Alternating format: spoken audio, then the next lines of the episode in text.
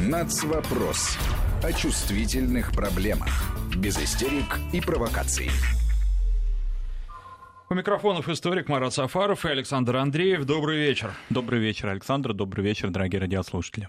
Ну и сегодня можно сказать, что программа посвящена сложностям перевода. Да, сложностям перевода есть, как мы говорим, информационный повод. На этой неделе отмечался День переводчика. В последнее время у нас много таких появилось профессиональных праздников, международных. Но, тем не менее, это все хорошо, поскольку люди этой профессии в широком смысле, не только те, о которых мы будем говорить сегодня, занимающиеся художественным переводом, но и вообще налаживающие коммуникации, достойны, конечно, того, чтобы как минимум раз в год мы говорили об их профессии, об этом феномене перевода. Ну а на самом деле-то, если говорить серьезно, с трудом этих людей мы сталкиваемся с их деятельностью фактически постоянно, поскольку если бы не было перевода, я думаю, что коммуникации были бы не только нарушены, но и много было бы недомолвок, которые могли бы приводить даже и к трагическим каким-то обстоятельствам. Во всяком случае, 20 век показал, что переводчик играет огромную роль в международной дипломатии. Мы знаем имена выдающихся переводчиков и зарубежных, и наших советских, которые, в общем-то, играли огромную, значительную роль в том, чтобы какие-то стилистические моменты уточнить, которые играли, в свою очередь, огромное значение в международных переговорах. Но сегодня мы будем говорить о другом, о таком разделе перевода, о художественном переводе, и я думаю, что в самом начале программы будет так уместно нашим радиослушателям предложить вспомнить, может быть, не только произведения художественные, которые вы читали, которые вы любите, зарубежные или, например, на языках народов нашей страны, но именно и переводчиков как таковых, да, вот именно благодаря переводчику, каким образом эта любовь к художественной литературе другой, иной, другого народа, другой культуры у вас возникла, потому что совершенно очевидно, что в Советском Союзе на протяжении многих лет и до военного периода, и особенно в последние десятилетия XX века художественный перевод расцвел просто вот немыслимыми красками. Феномены художественного перевода советского — это что-то вот вообще особенное. Конечно, здесь огромную роль играло государство, которое этим активно занималось, финансировало это. Тиражи, как известно, были очень значительные.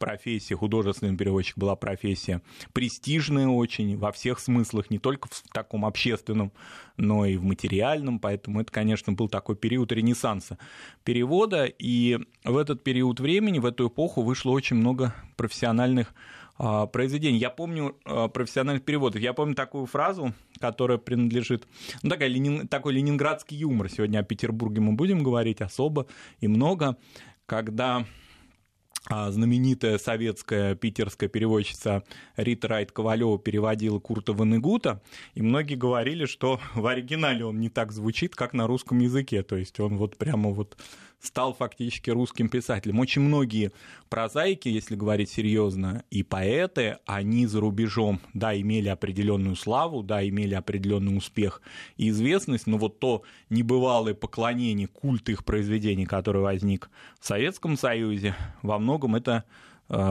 заслуга переводчиков. Ну, массу имен можем называть выдающихся, и здесь, наверное, не им числа, да, которые легендарные переводчики. Но здесь надо сказать, что вообще это и во многом политическая история, поскольку фактически художественный перевод как таковой начинается у нас с Петровского времени, такой профессиональный перевод. Не только церковные тексты, которые перекладывались, да, с греческого языка, а вот именно такой феномен профессионального перевода с европейских языков.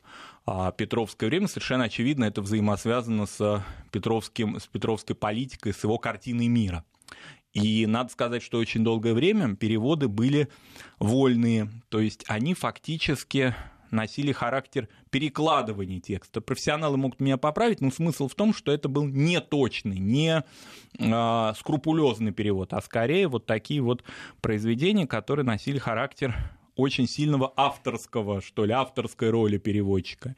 В XIX веке, скажем, это имена и Василия Андреевича Жуковского, и Николая Михайловича Карамзина, и Пушкина тоже, кстати, это такая тема, которая, может быть, немножко в тени его гения находится, но он выдающийся переводчик, переводил Иоду Горация, и Мицкевича своего, хорошего знакомого Адама Мицкевича, польского поэта. Это совершенно не означает, что эти выдающиеся русские люди знали эти языки. Нет. Здесь важную роль играло то, что они были конгениальны своему собрату, что называется.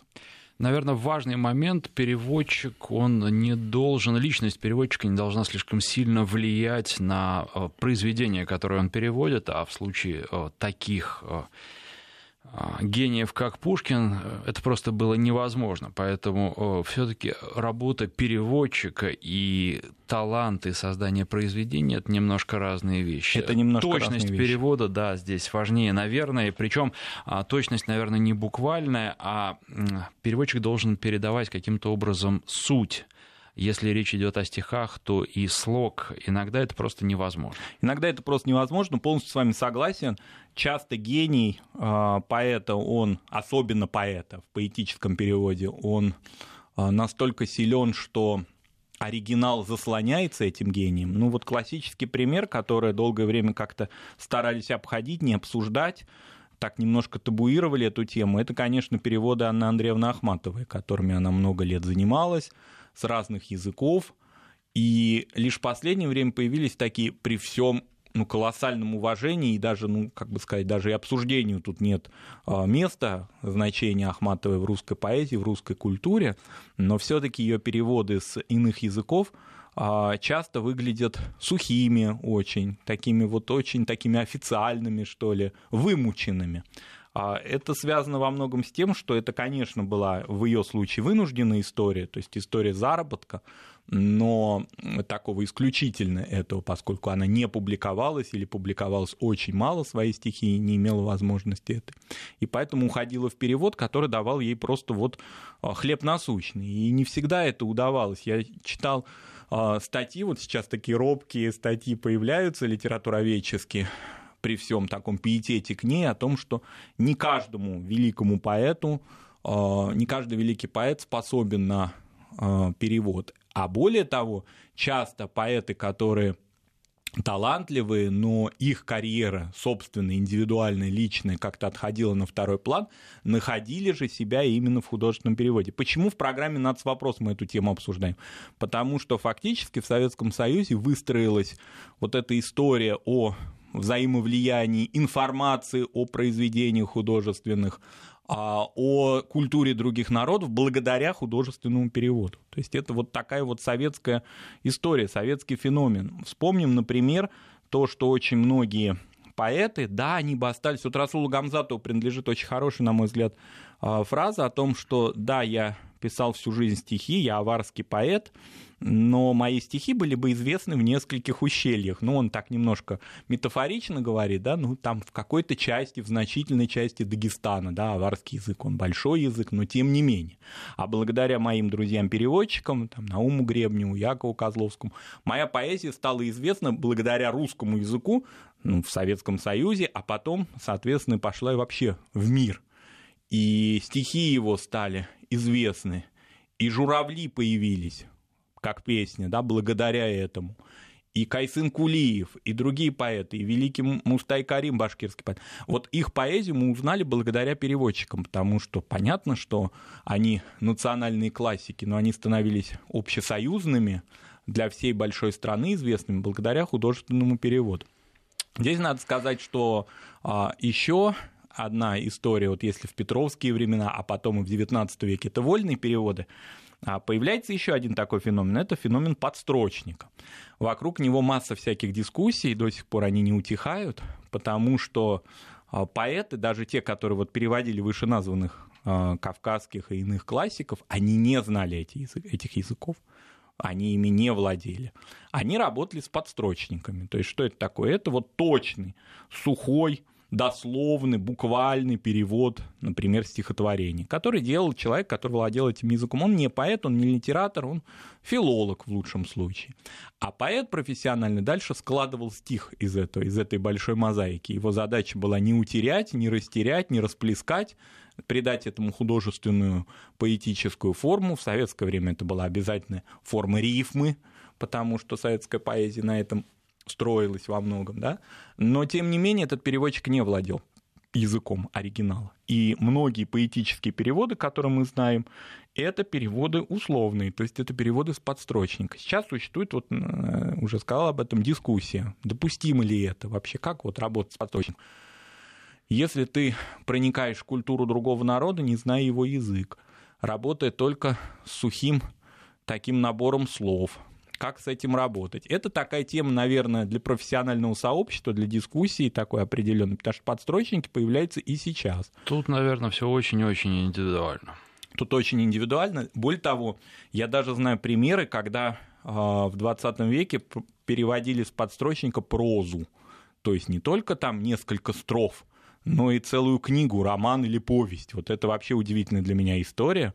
Это, во-первых, какой-то сизифов труд того человека, который когда-то, значит, это все переложил, огромный, значит, труд приложил для этого, перевел дословно, при этом его имени нигде не будет фигурировать, потому что он такой черновой, что называется, рабочий, подсобный. А дальше профессиональный переводчик из этой прозы делает, значит, новое произведение, вроде бы соответствующий оригинал. Это редкие были случаи, конечно, в прозе в большинстве своем переводчики знали этот язык, но такие вот примеры тоже возникали. Поэтому это вообще удивительная история, которая, ну, как мне кажется, достойна того, чтобы в нацвопросе ее осветить, потому что, конечно же, она способствует сближению народа в любом случае. Вот наши радиослушатели уже называют имена. Михаил Лозинский назвал Олега Стаганрога из Ростовской области. Безусловно, это очень большой переводчик Лозинский, который с западноевропейской художественной литературы, поэзии работал. И его переводы, они такие вечные, что ли, они до сих пор используется, слово «используется» я применяю здесь так, конечно, очень корректно хочу применить, потому что переводы Лозинского, они поэтические и они сценические, то есть очень многие переводчики, которые работали в 20 веке, их произведения, их работа, вернее, она инсценировалась, то есть она уходила в театр. Ну, классический пример Борис Леонидович Пастернак, который свои шекспировские переводы, значит, воплотил и на сцене, что называется, да, то есть они и прозвучали со сцены. А с немецкого подстрочника Жуковский переводил «Одиссею». Вышло неплохо, но у Гнедича бы вышло лучше. Александр из Киева, тоже очень интересное замечание. Ну, что касается Лозинского, кстати, вот он в том числе и Киплинга переводил, и есть стихотворение Киплинга, которое никто не смог перевести достаточно адекватно, несмотря на то, что Киплинг, наверное, не самый сложный поэт для перевода, но стихотворение «Если», «If», вот оно, мне кажется, переводу не поддается. То есть это то стихотворение, ради которого стоит выучить английский язык. Безусловно. Или как, например, существует такая долгая баталия, можно ли переводить Джойса, например. Да, его перевели, но тем не менее, насколько это соответствует оригиналу. Из Ростовской области еще вопрос нам. Непонятно, а кавказские классики, зная русский язык, не могли сами перевести? Здесь речь идет о том, конечно, они знали русский язык, у нас масса свидетельств, мы даже их помним, этих классиков выдающихся, они, вернее, не они, а мы были, да, их современниками, они владели русским языком. Но одно дело владеть им, а другое дело придать своему стиху, оригиналу, стихотворению поэтическую форму на другом языке. Это совсем разные истории. Это по-другому нужно владеть, во-первых, во-вторых, ведь нужно и чувство языка какое-то. Конечно, безусловно. Да, тот же Расул Гамзатов окончил литературный институт в Москве, но это не означало то, что он брался бы или дерзнул бы на русском языке фактически сочинять, писать стихи. Это по существу второй стих. Были примеры обратные. Вот, скажем, Чингиз Айтматов дебютировал на своем родном киргизском языке и таким образом и прославился, известность к нему пришла, а потом он стал, во-первых, переводить сам на русский, а уже, я бы так сказал, во второй половине своей жизни многие произведения создавал уже на русском языке сразу, то есть становился фактически русским писателем, да, сюжеты брал из истории, из жизни своего народа, но уже фактически работал на русском языке. Были такие примеры, или, во всяком случае, параллельно работал. В прозе, как мне кажется, все-таки это, ну, позволительно будет мне сказать, это, конечно, тоже дерзко и, может быть, непрофессионально, все-таки, мне кажется, немножко проще, нежели в поэзии. Проще, с одной стороны, но вот пример, который можно привести, казалось бы, простой, но, опять же, в кавычках, для перевода автор, такой как Хемингуэй. У него есть ранний рассказ «Кошка под дождем». И там, когда читаешь этот рассказ, он короткий совсем, на английском языке, то сразу возникают какие-то ассоциации, которые, как ни странно, не каждый переводчик, несколько переводов существует, передал. Потому что речь идет о том, что женщина стоит у окна, смотрит, как кошка мерзнет, мокнет, ей жалко эту кошку. Ну вот, и потом, в общем, об этом тоже это обсуждают, это узнают, и ей передают другую кошку для того, чтобы вот она не огорчалась. И вот дело в нюансах, потому что, когда возникают эти образы, сразу сначала маленькая кошечка, которая мокнет под дождем, а потом ей приносят большого, толстого там, или жирного кота. Но были переводчики, которые это не уловили, и которые просто написали, что ей принесли другую кошку. Да, и главное, что вот эта проблема со знанием оригинала. А ведь в оригинале-то, кстати, это можно перевести действительно и так, и потому так, что так. Пола животного там нет. Безусловно. А еще интересная такая деталь, это все-таки переводчик, это прежде всего культуролог. Он просто обязан знать контекст жизни своего автора, персонажей, с которыми он работает.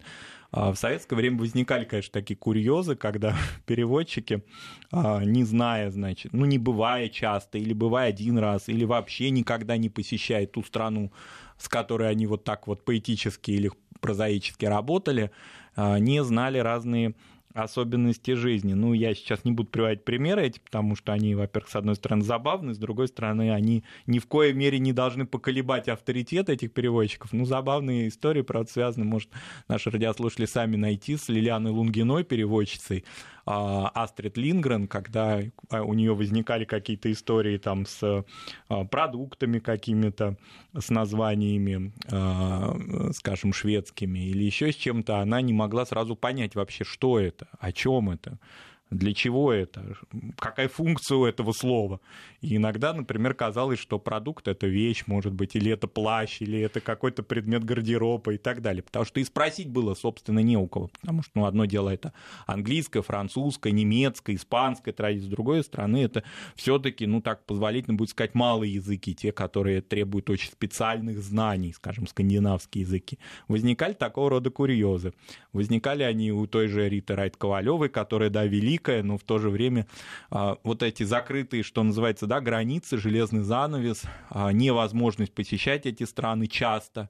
А были такие примеры, когда переводчики вообще никогда не были в той стране, которой они занимались профессионально, владели языком, так складывались обстоятельства их жизни, как тогда говорили, были невыездными, и только по каким-то, словарям. Во-первых, образ переводчика — это всегда образ словаря, это понятно, это нормально, словарь, собственно, его основной такой собеседник, друг и настольная книга, но иногда именно словарем, к сожалению, дело все и ограничилось, недостаток литературы и так далее. Как мне кажется, сейчас возникла иная крайность.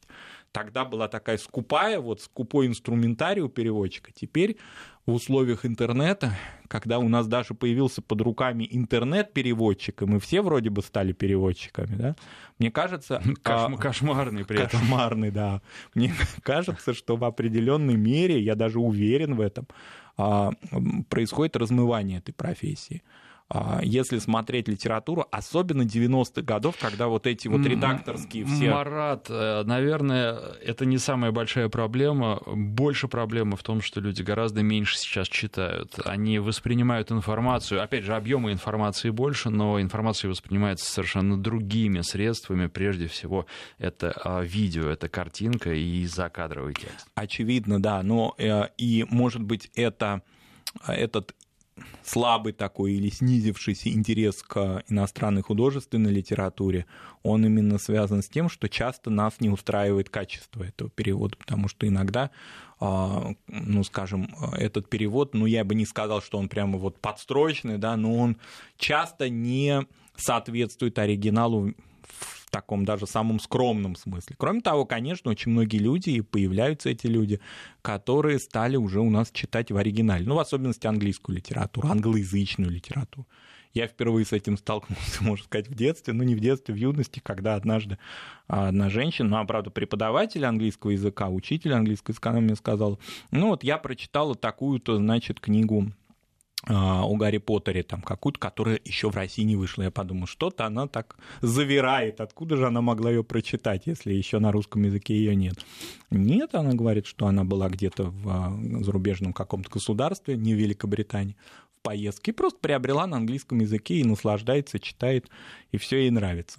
Я подумал, ну вот, появился человек, который уже не нуждается в нашей великой этой школе, в великом феномене. Это, конечно, несерьезно, такого рода людей еще не очень много, и ни одной английской литературы все ограничивается. Вот, кстати, дальше наши радиослушатели нам подсказывают. Маршак, Чуковский, Симонов Киплинга переводил блестяще, а его перевод Киплинга с Галитании, как «Серые глаза», «Рассвет», «Проходная сирена» — это лучше, чем оригинал, хотя и значительно короче. Это, кстати, очень важное замечание. Вот вам и парадокс, Александр из Киева. А насчет короче — это очень важная история, ведь часто эти несоответствия, когда, ну, есть такие у нас прям такие обычно фанаты. Это наш перевод больше длиннее. Наш перевод больше длиннее, да, и причастных оборотов часто много, или вообще их в оригинале нет, они отсутствуют, а у нас они появляются. Это вот такая вот история перевода, которая связана, конечно, с языком. Русский язык настолько богаче, особенно в сравнении с английским, что при переводе «Кошки под дождем» непонятно переводчику ставить другую кошку или толстого кота. Ну вот этот как раз должен чувствовать переводчик, а вот по поводу того, что русский язык богаче, наверное, нельзя так напрямую говорить, потому что, опять же, вот есть стихи, которые просто невозможно перевести за счет того, что английский язык очень многозначен. И поэты в том числе этим пользовались, они писали стихотворения, которые можно было воспринимать не то что двояко, можно было найти в них столько смысла и подтекста, что просто перевести это. Наш язык более конкретен, при том, что он богаче с точки зрения словарного запаса, но у них одним словом может обозначаться все, что угодно, совершенно разные вещи. Да, многослойный язык, это действительно так, английский, поэтому вообще эти сравнения языков, даже языков народов, у которых письменности-то не было, скажем, до начала XX века, а их стали потом во второй половине века XX переводить активно в Советском Союзе, тоже не очень корректно, да, говорить о том, богаче или беднее. Тут вот любопытный другой момент, о котором написал наш слушатель Александр из Киева, что перевод лучше оригинала. Вот это, наверное, с одной стороны, так иногда можно сказать, с другой стороны, нужно смотреть для кого. Просто перевод в некотором смысле попадает еще в некие наши национальные рамки, в наш менталитет, и мы, с одной стороны, хорошо понимаем, что хотел сказать иностранный автор, с другой стороны, чувствуем, что это вот наше, что это наш переводчик, и он придал что-то свое. Он это, наверное, для нашего читателя. Не совсем, с одной стороны, корректный перевод, вот если брать просто совершенно четкий, да, это не подстрочник, вот как раз. И с этой точки зрения это может быть отчасти неправильно, но с другой стороны это привлекает аудиторию. Полностью согласен, Александр, это действительно так, потому что переводчик, он уже работает в русле русской литературы фактически. Да, он знает или плохо знает, или не знает совсем того языка, с которого он переводит, но работает он уже для читателя совсем иной литературы. Еще примеры, мы их уже во второй половине программы обязательно озвучим. Спасибо нашим радиослушателям. Нацвопрос. О чувствительных проблемах. Без истерик и провокаций.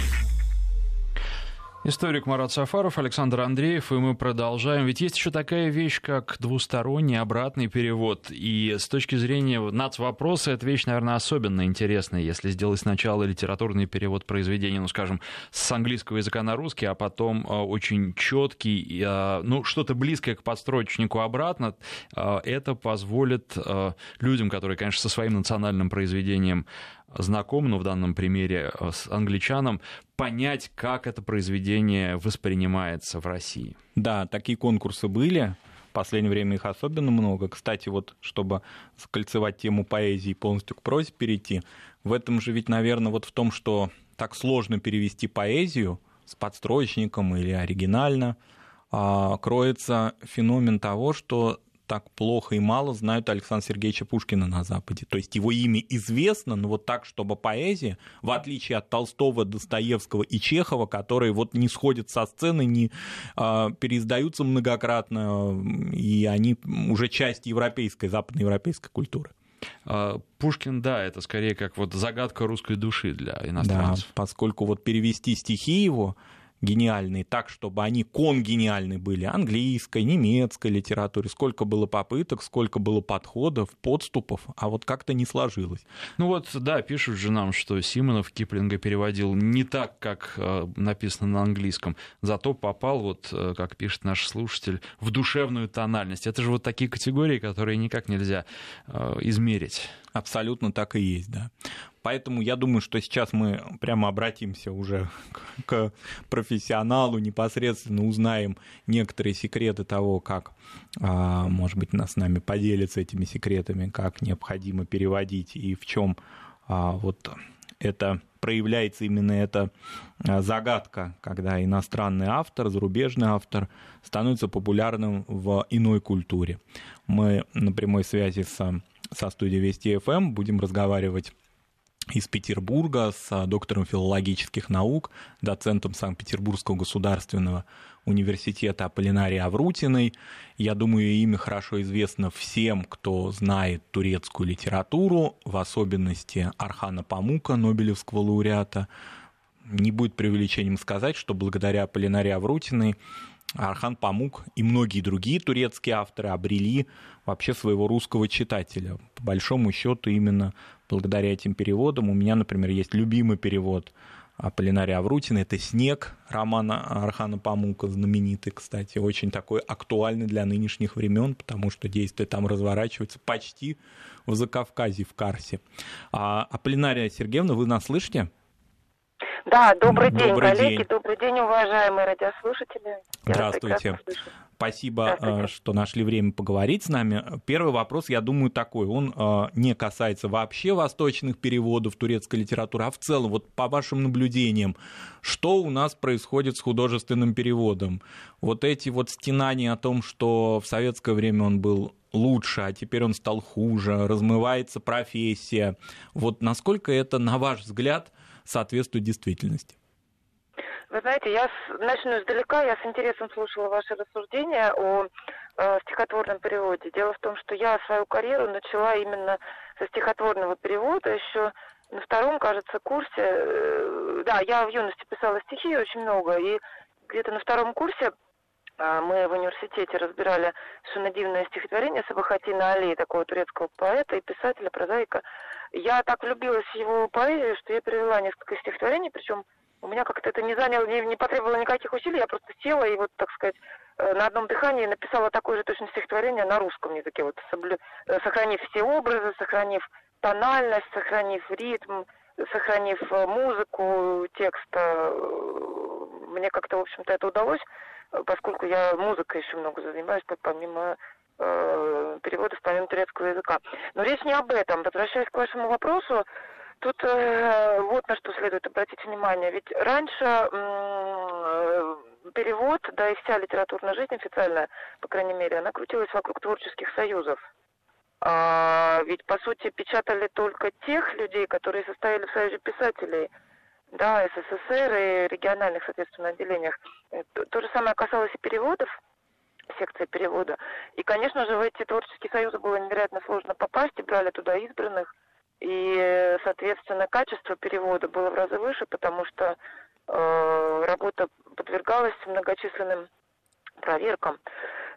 Тут следует упомянуть очень интересное явление, о котором я часто рассказываю своим студентам. У меня есть курс «Теория перевода на материале восточных языков», на материале языков Азии и Африки. Кстати, в ближайшее время он будет запущен онлайн.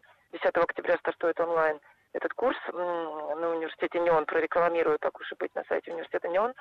Но не в этом дело. Так вот, дело в том, что когда создавались те или иные переводы, они проходили контроль со стороны коллег. А интересное явление, о котором я упомянула, заключалось в том, что многие переводчики как бы переводились с разных языков. Вот можно взять сборник восточной поэзии и увидеть, что один переводчик переводит с узбекского, с азербайджанского, с киргизского, с казахского, с татарского, с турецкого. Как такое может быть? Очень просто. Переводили, создавали подстрочник профессиональные переводчики, владеющие языком, а литературные переводчики этот подстрочник обрабатывали, причем обрабатывали очень талантливо.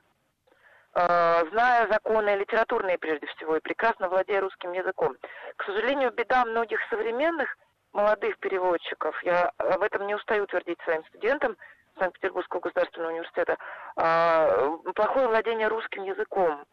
Важно не просто выучить исходный язык и прекрасно его знать, и прекрасно знать культуру, о которой ты переводишь, которую ты переводишь. Важно прекрасно знать свой родной язык, русский язык и русскую культуру, и понимать, как трансформировать национальную культуру, которую ты переводишь, на сквозь призму русского сознания, и донести эту культуру и особенности до российского читателя.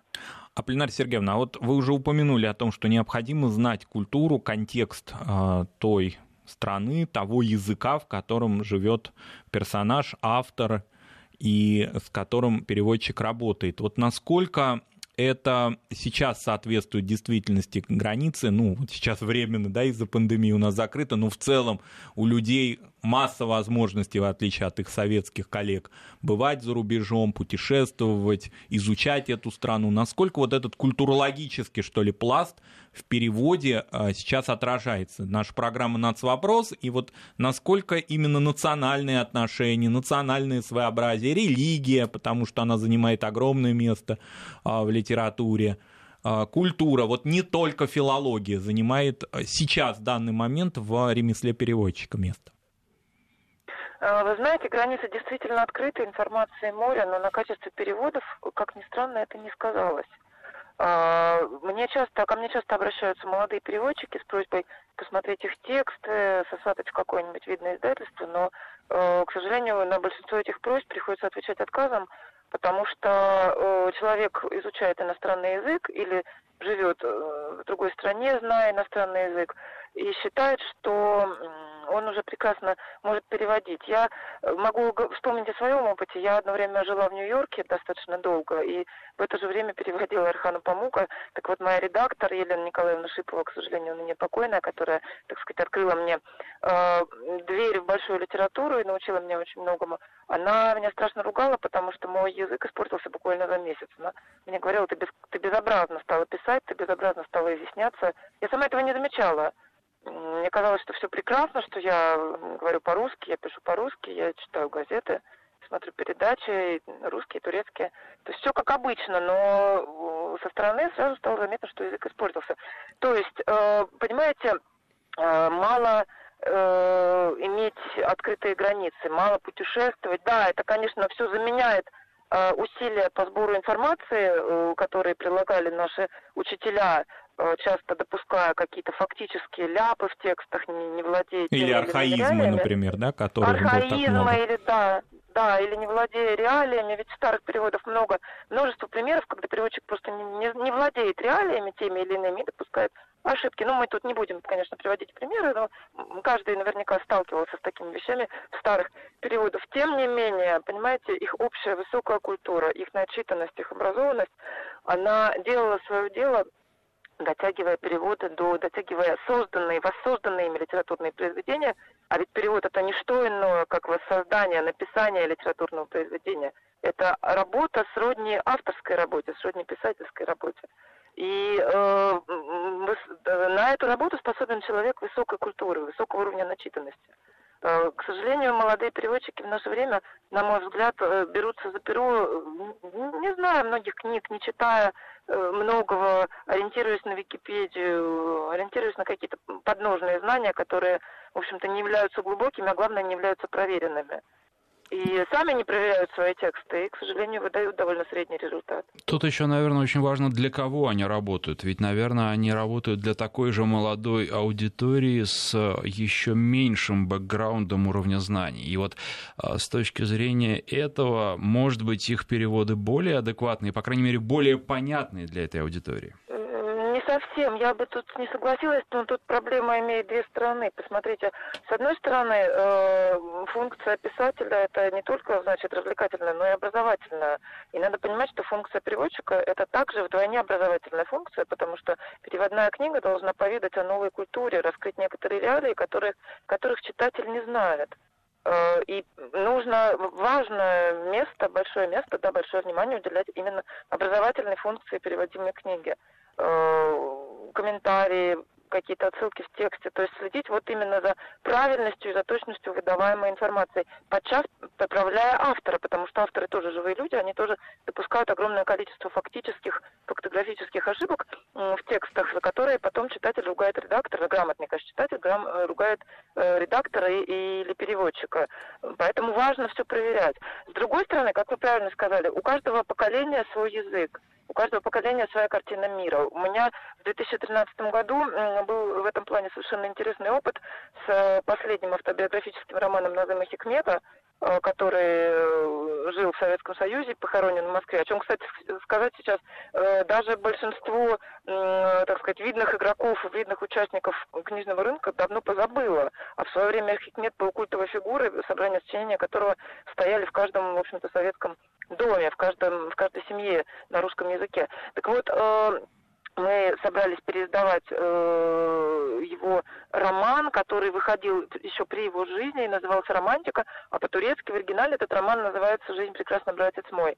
Надо ли говорить о том, что в 50-е годы, да, в 60-е годы, когда вышел роман в 62-м году, этот роман был цензурирован, причем цензурирован, в общем-то, при участии автора, и его тогдашний перевод значительно отличался от оригинала и в лингвистическом плане, и в культурологическом, в общем, во всех. Поэтому я взялась за новый перевод, исходя из, так сказать, более чистого, нецензурированного турецкого текста издательства «Япы-Креди» стамбульского. И здесь важно вот что. Я действительно перевела этот роман глазами нового поколения, так что он понятен, стал понятен современному читателю и нашел отклик в душе современного читателя. Да, пришлось сохранять архаичный язык, потому что действие происходит в Москве 20-х годов. Да, многие реалии, конечно же, которые сейчас, да и которые отсутствуют в Москве, улицы, адреса, которых уже не существует, это все присутствует. Но взгляд на жизнь героев, вот то, что было скрыто в том тексте, молодость их душ, трагедия, которую они пережили, это все созвучно тому, что переживало наше общество совсем недавно, в 90-е годы, потому что переживало мое поколение в 90-е годы. И вот это все стоило огромных усилий притворить в текст все вот эти эмоции, все вот эти, весь этот топот, весь этот бэкграунд. И надо сказать, что это получилось. В общем-то, роман был встречен очень хорошо, и я получила много благожелательных откликов от читателей. Аполлинария Сергеевна, давайте вот такой прикладной вопрос обсудим практически. Как Орхан Памук работает с переводчиками? Есть примеры, когда переводчики фактически там через литературного агента только так контролируют прямо или косвенно перевод? Все зависит, во-первых, от личных отношений Орхана Памука, во-вторых, конечно же, от языка. С английскими переводчиками он работает практически... Последние годы уже не так плотно, но вот со своей первой переводчицей, собственно, благодаря которой он получил Нобелевскую премию, с Морин Фрили, они просто сидели и работали вдвоем над текстом перевода, тем более, что Орхан прекрасно владеет английским языком, читает на нем лекции, часть года живет в Америке, каждый ежегодно преподает в Колумбийском университете. Вот. Про себя могу сказать, что несколько книг... я делала при, в общем-то, его помощи непосредственной. Особенно это касается романа «Новая жизнь». Там очень много таких непонятных вещей, предметов упомянуто, которые Памук либо сделал сам, либо где-то купил. Они очень редкие, они хранятся у него в квартире. И не видя этих вещей, очень трудно их описать. Вот он мне советовал, рассказывал или показывал эти вещи, или советовал, как их лучше... Рассказывал просто об этих вещах. Вот. Что касается... других романов, я очень много консультировалась с ними, делилась идеями, когда работала над переводом «Музея невинности». У меня возникли... Я люблю все улучшать, так сказать, все оптимизировать, и у меня возникли мысли по улучшению текста в процессе работы над переводом. Я с ним поделилась, он сказал, как замечательно, здорово, на книгу уже вышло, мы это сделаем потом, когда будем издавать каталог «Музея невинности». Ну, в общем, активно мы работали, когда я переводила «Музей невинности».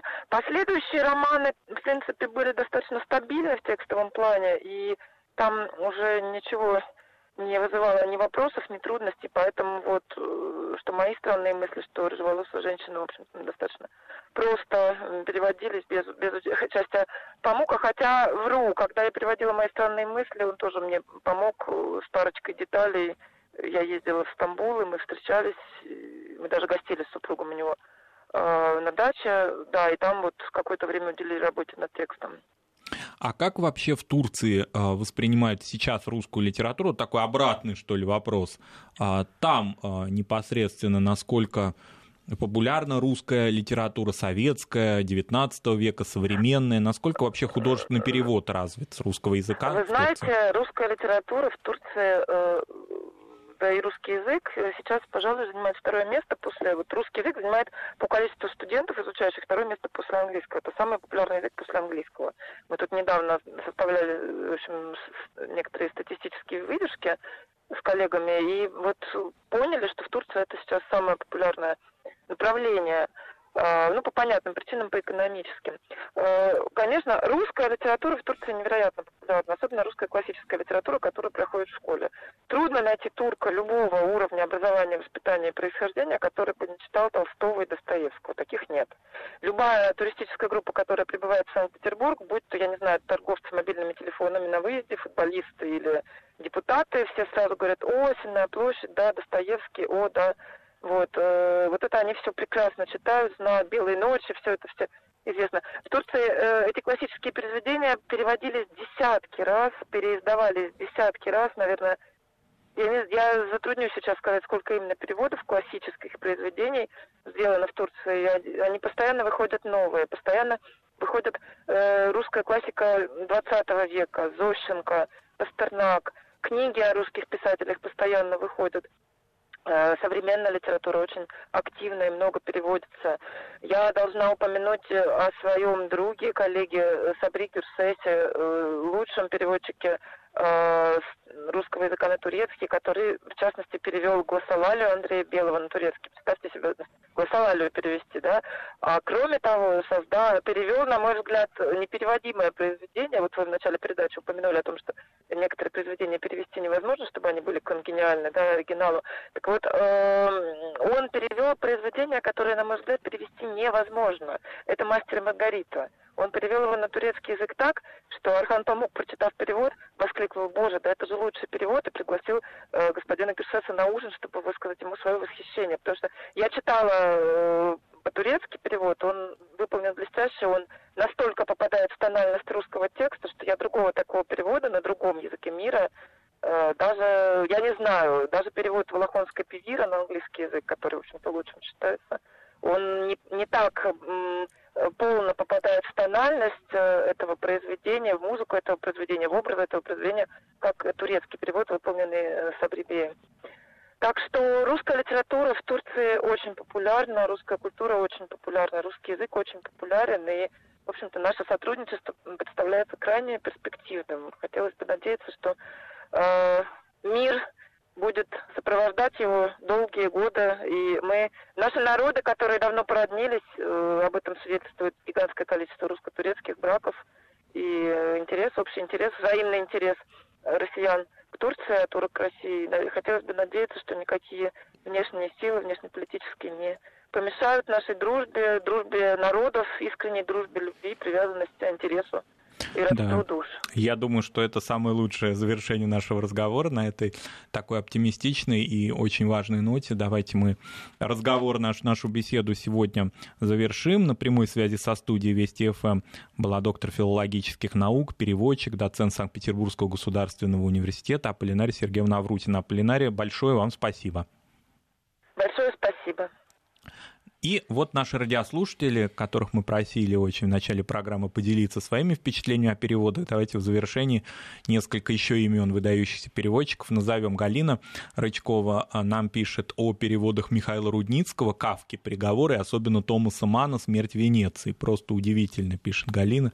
Действительно, «Кафка», мне кажется, это сродни Джойсу с точки зрения сложности перевода. Что касается Томаса Манна, я вспоминаю еще Соломона Апта, конечно, выдающегося переводчика, блестящего знатока немецкой литературы. Вот уж кто знал оригинал и контекст и времени, и культуры, с которой он работал. Еще у нас есть примеры. Ну вот есть такой пример интересный. Переведя с одного тюркского, можно потом подать этот перевод хоть как с татарского, хоть киргизского. Ну здесь имеется в виду, видимо, да, наш радиослушатель имеет в виду родственность тюркских языков, хотя я здесь бы поспорил, скажем, ну, татарский и турецкий язык, о котором мы только что говорили, очень разные языки. И даже, я бы сказал, взаимно не очень-то и понятные. Тут, кстати, вспоминают переводы, скажем так, ранние Гарри Поттера. Время было достаточно тяжелое, и официальные переводы, они были очень часто не слишком качественными, скажем так, мягко. Я помню, существовали народные переводы, когда люди садились и всем миром вот эти книги фанаты переводили, и действительно эти переводы были более интересными с точки зрения читателя, уж по крайней мере. Да, они такие были колоритные. Они, конечно, были в большей степени наши, нежели с английским таким акцентом. Он там чувствовался в меньшей степени, но я их тоже помню. Потом Джоан Роулинг, или скорее ее литагенты, да, взяли все в свои руки. Анастасии большое спасибо за такое теплое приветствие и теплые пожелания к нам. Поэтому примеров очень много. Действительно, вот мы как-то в ходе нашей программы вспомнили очень многих авторов. И в завершении Сергей Измытищ вспоминает и «Три мушкетера», и «Графа Монте-Кристо», Дюма. А вот давайте вспомним, Сергеем вместе имя переводчика, потому что я сейчас сходу не могу назвать, кто перевел эти великие произведения, такие культовые, да, для нашей уже литературы. Ну, тут еще писали о том, что в советское время переводы были еще и цензурированы, и поэтому сейчас можно снова переводить эти книги. Но вот насколько это правильно, тут тоже большой вопрос, это уже не на эту программу вопрос, ведь эти переводы, классические переводы, они стали частью нашей культуры, безусловно. Был скандал с переводами Андерсона лет так 20 назад, когда стали переводить вслед за Лилианой Лунгиной, и, как считают читатели, многие качественно не лучше, не смогли превзойти Лилиану Лунгину, как-то Карлсон заговорил иначе, не так обаятельно. Ну, это точка зрения немножко вкусовая, хотя Аполлинарий очень верно нам отметил о том, что, конечно, каждое время и дает новый язык, и новый язык должен соответствовать этому. Ну и на этом нам остается только попрощаться. Нацвопрос о чувствительных проблемах, без истерик и провокаций.